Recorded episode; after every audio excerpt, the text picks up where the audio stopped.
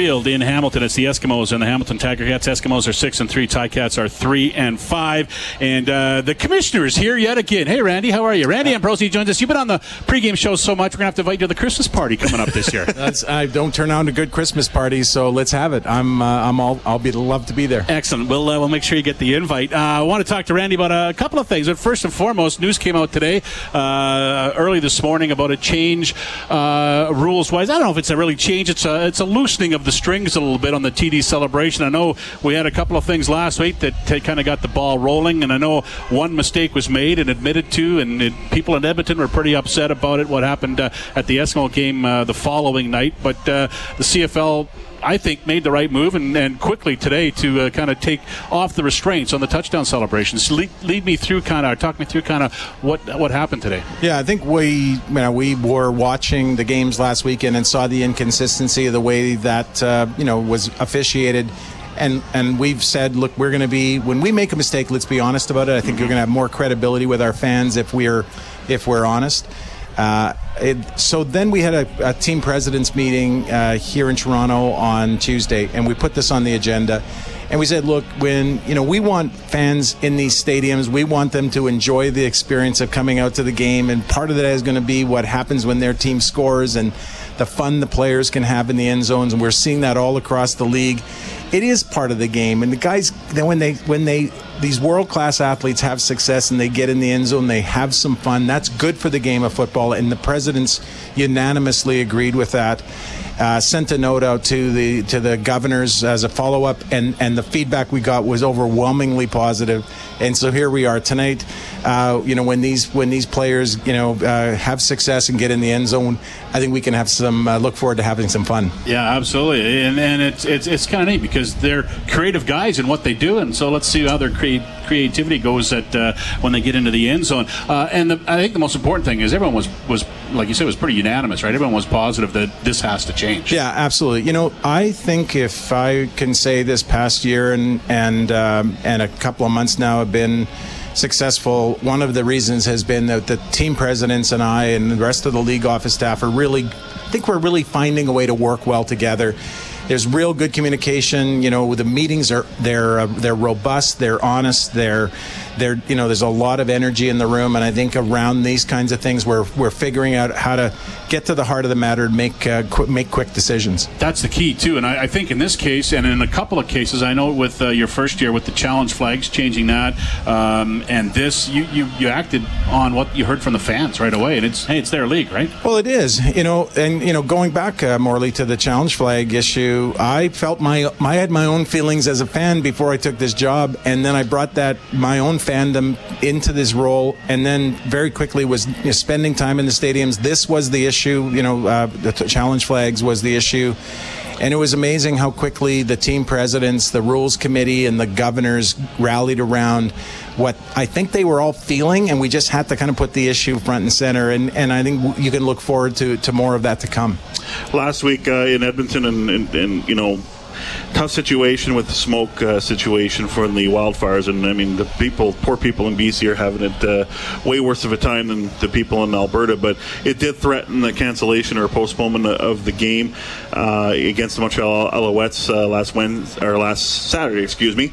Uh, but thankfully, the winds picked up and cleared everything out of there enough that we could play. But tell me how what was that week like for you? Because this is something the league has never really faced before.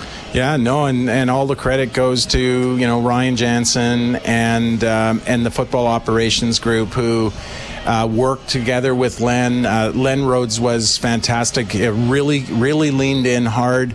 Uh, we immediately started investigating what what other leagues have on the books as it relates to you know air quality and then took from that, uh, you know, conversations with uh, with doctors, the league doctors, kind of what their what their thoughts were.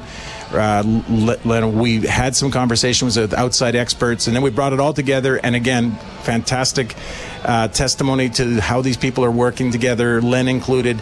They made a quick decision. Mm-hmm. This is the this is the standard, And if we if we are if we're within that standard, let's play football. And it and fortunately it worked out that way. We're we're watching similarly uh, uh, this weekend in Calgary. Um, they woke up this morning to fairly poor air quality. Most of the week it's it was in the playable range.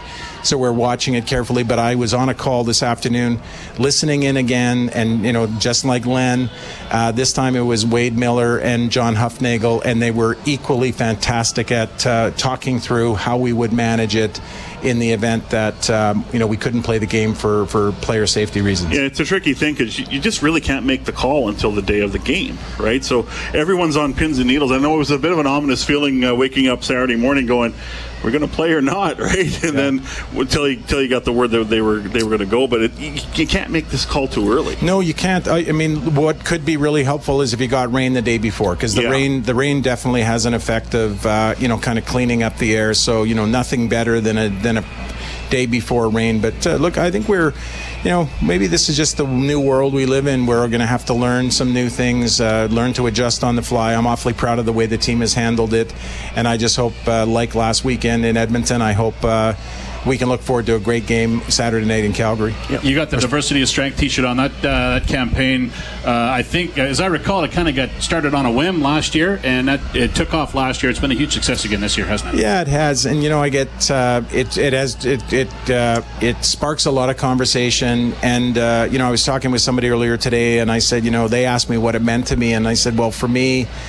It's uh, it's a reminder just the value of letting people into your life. And uh, and and so Joey Moss comes to mind. You know Joey comes into the you know and I'm and those five years in Edmonton that I'm so incredibly proud of and uh, you know you you you know any player who played there for any length of time will tell you you know at the end of a game maybe you lost by five or maybe you lost by 25 and Joey would come and sit in the locker and put his arm around you. And you know what? Your life was better for having Joey Moss in it. And and so many of these players who we we let them in and uh, let them into our lives, let them into our game, and they made our they made our league better. I think they made our country better, and having them in our lives made us better people. So I think to me that's what uh, that's what the campaign stands for. Uh, last one for you, Randy, and we thank you for your time again. Uh, Commissioner Randy Ambrosie here. Uh, we just had Brock Sunderland in here talking, and, and he said the, the, the number one problem he faces right now going forward as a GM is not being able to negotiate with his players, especially his star quarterback right now because of the CBA. And I know it's a it's a you know you don't blame the players, you don't blame the own- uh, the GMs. It's tough to to negotiate a long term deal right now because no one knows how big the pie is, no one knows how big a piece they're going to get. Uh, do you have some kind of plan going forward that's going to allow? Because I mean, if you don't, in you know, I'm just going in years past. It got it gets solved in you know in April or May, and then that's a lot of people to sign. If if you're not going to sign contracts until then, do you got kind of a plan formulating yet about how that's that's going to shake down? Well, we're certainly talking a lot about it. Probably yeah, you know, thing, right? but um, you know, look, I think it all starts by um, building the right relationship with the players and the player association. Um, I think we've been working hard at that, and really trying to help each other understand where we are, you know, where we want to go. Um, I had a fantastic meeting just in the last couple of weeks with um, with Jeff and Brian of the P- Players Association, and I really like those guys. Well, they're offensive linemen to start, so how can you not like them? Um, but you know, No we just- bias there. just talking about um, the opportunity to grow the game and and uh, you know something that you guys will start hearing and and, uh, and I think we should all you know talk a lot about is uh, CFL 2.0. I, I think that there's a chance to really energize this and you know for if people know the soccer world, England, the English English Football League, the EFL.